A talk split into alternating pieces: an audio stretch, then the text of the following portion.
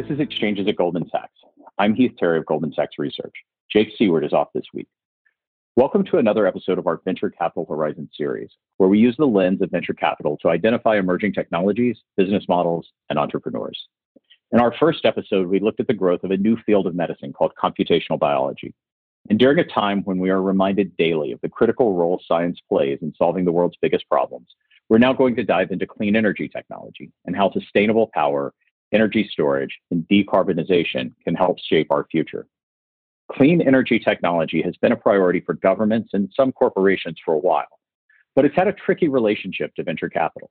As recently as 2013, we saw a nearly 40% decline in VC funding into the space following a number of high profile venture backed failures.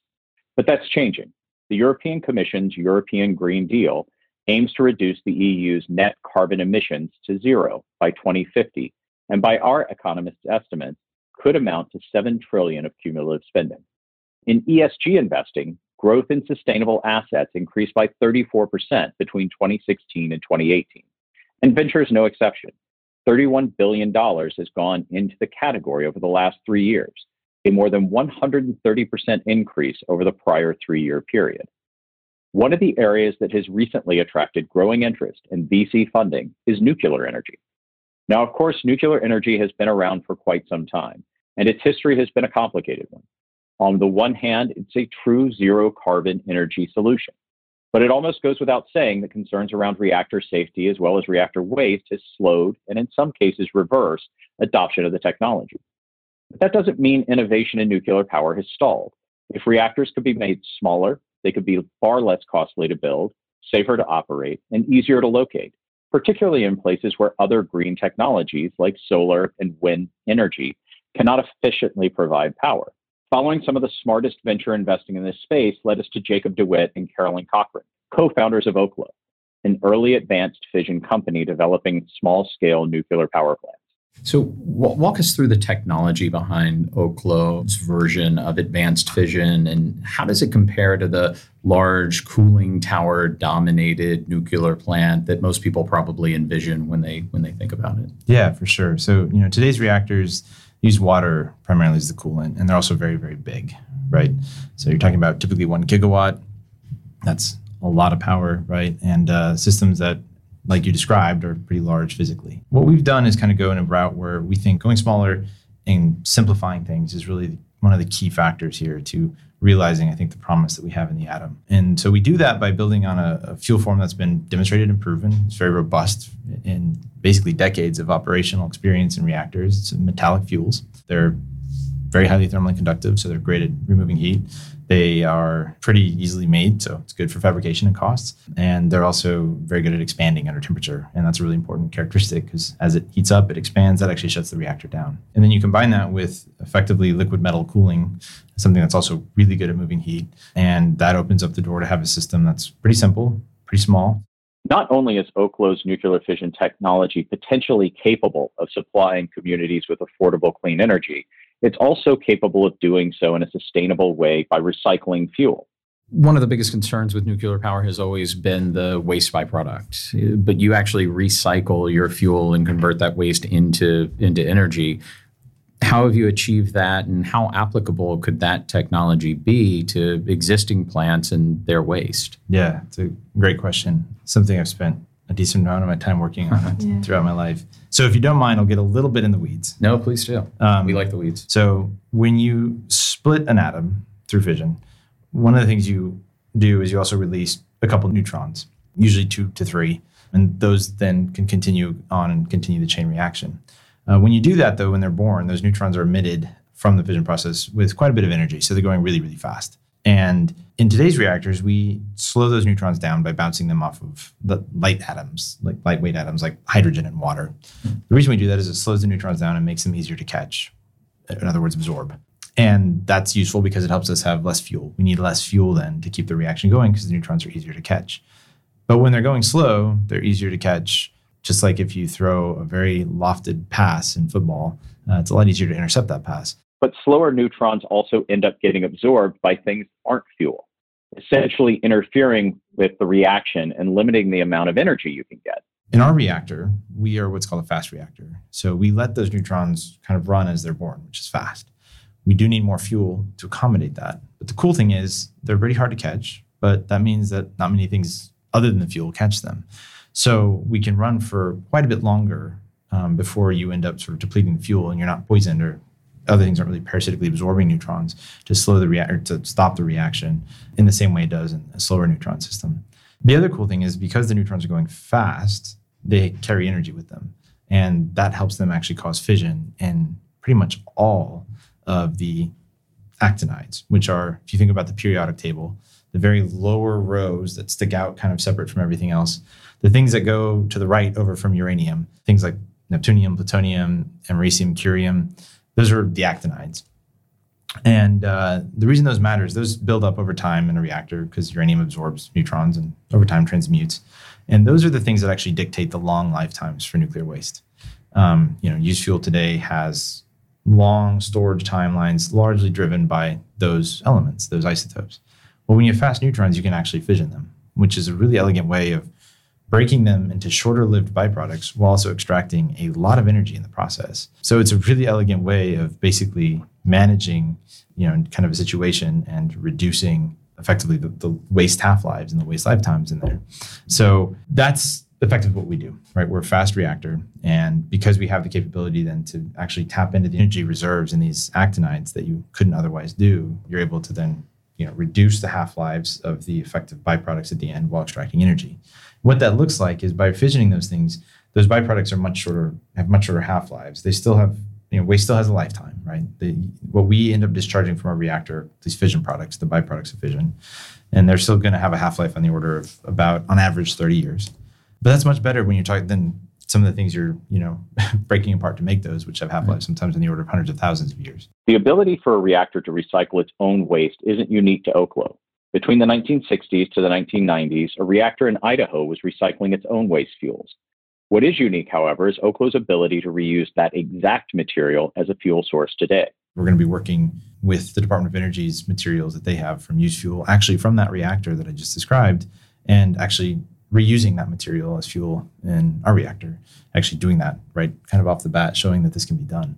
So it's a pretty elegant solution to what's considered one of the bigger problems. It's actually a pretty big opportunity. And to put some numbers on it, you know, these are taken based on, you know, kind of the US total amounts of the used fuel and also sort of the byproducts of uranium enrichment.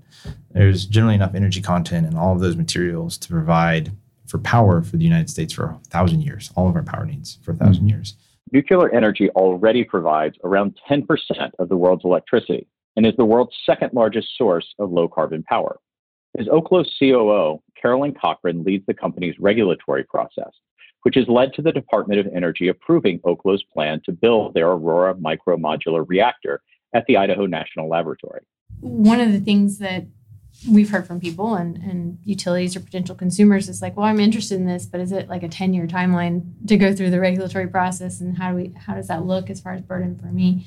One of the things we've been trying to really look at is with our application for this very first one, how can we ensure that the following ones are as simple as possible? So we can use, do as much encompassing analysis for this first one that we'll basically already encompass what could happen at the next one at a different site or this site. So for instance, we try to do extreme analyses for seismic. So if we're siting one area, do we have to redo all of our seismic analysis for another area? If we've already analyzed our design against really bad earthquake scenarios, right? Um, and I'm kind of simplifying it, but then we can kind of say, okay, this analysis still holds for this next site. There are still maybe some really, really extreme sites that we'd have to do additional analysis, but what our goal was is try to make it more or less copy and paste. And one of the interesting things is that the regulator has a format for doing that. At the same time, success will depend on a number of additional technologies reaching economic viability and mass adoption. A key one of those is battery and grid storage. And no one knows that better than Brian Lee, head of clean energy for Goldman Sachs Global Investment Research. Well, um, storing power has, has never really been a, a, novel concept per se because we've seen it in different industries over time, whether it be consumer electronics or others. The idea of storing energy in large scale format on the grid or behind the grid, depending on what type of application, I think that's one area where we're starting to see the technologies really mature, the cost curve moving down, And the complementary nature of battery storage with existing renewable energy technologies like wind and solar and others just makes it that much more compelling. So, where are we in batteries from a technology standpoint and a business model standpoint? You mentioned that we've been through a couple of cycles of this this already. What's on the cutting edge at this point? The cutting edge really depends on, you know, whether you're looking at the commercialized area of the market, which really is dominated by lithium ion technology. And so from that vantage point, the technology is quite mature. The costs have come down dramatically. We've had a lot of learnings from consumer electronics and more recently electric vehicles adopting these batteries. So applying lithium ion technology to the battery storage market on the grid you know, it hasn't been a step function leap forward. It's been more uh, leveraging the, the learnings that we've seen from some of these other industries. But other battery technologies are being developed, as well as ways to integrate them into power grids. Here's Brian again. So, you know, you, you may have heard of technologies like flow batteries or solid state batteries, sodium sulfur. There's there's a, a multitude of different battery technologies that are trying to move from R&D and lab and pilot phase to commercialized status. Some have already started to break through, but not to the extent that lithium ion has. And so I think what you're going to start to see is, you know, new supply chains for some of these battery technologies starting to really mature you may start to see some, you know, upstream, midstream, downstream differentiations across business models in terms of battery hardware makers versus the software makers, which make the batteries work more effectively. And then, you know, deploying batteries, um, is, is not a trivial exercise in and of itself when it comes to putting this equipment onto the grid. And so when you're dealing in a utility scale setting, the integrators and the system developers are also going to be a key part of how the ecosystem and, and business models evolve as we move forward in battery storage. I asked Jacob and Carolyn about where they see other exciting clean technologies coming from beyond their own. At the end of the day, what we look at is the need for power is only going to increase across the world, especially when you think about the fact that there's about a billion people who don't really have access. We have to think about how we develop that out. And a key enabler to that are technologies that are going to be producing, you know, controlled, you know, dispatchable power when you need it and can scale. And fission is going to have to be one of the heavy lifters here. And it, I think it will be. And I think it's a pretty kind of exciting time too when you look at the hard tech development going on, you know, in these other spaces in the energy sphere because – one is it validates that these things can be successful, that investments in technology development can work in these areas across a broad swath of different approaches. And that just helps draw more capital in the system to help us get more technologies and things deployed to market. Yeah, we can be so insular here in the United States, and uh, I think we hear we do hear about like okay, the world is developing, the world needs more power, and largely that's going to fossil fuels. I think people forget here too that nuclear is between 60 and 70% of our clean energy in the United States alone, with a lot of the rest of that being hydro. We really have to think about all the tools on deck as far as how do we not just grow population, grow in energy use, and do it sustainably.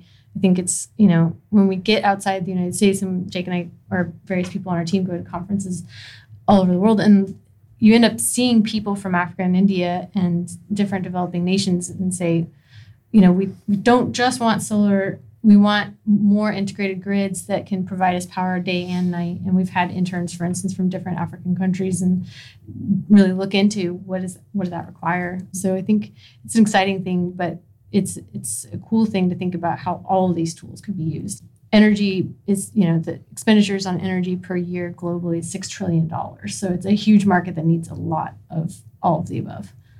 That concludes this latest episode of exchanges. Jake will be back next week.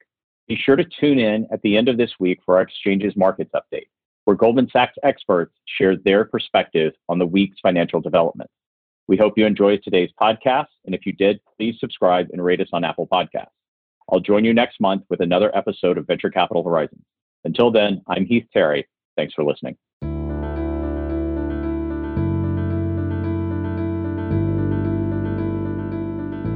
All price references and market forecasts correspond to the date of this recording. This podcast should not be copied, distributed, published, or reproduced in whole or in part. The information contained in this podcast does not constitute research or a recommendation from any Goldman Sachs entity to the listener. Neither Goldman Sachs nor any of its affiliates makes any representation or warranty as to the accuracy or completeness of the statements or any information contained in this podcast, and any liability therefore, including in respect of direct indirect, or consequential loss or damage is expressly disclaimed. The views expressed in this podcast are not necessarily those of Goldman Sachs, and Goldman Sachs is not providing any financial, economic, legal, accounting, or tax advice or recommendations in this podcast. In addition, the receipt of this podcast by any listener is not to be taken as constituting the giving of investment advice by Goldman Sachs to that listener, nor to constitute such person a client of any Goldman Sachs entity.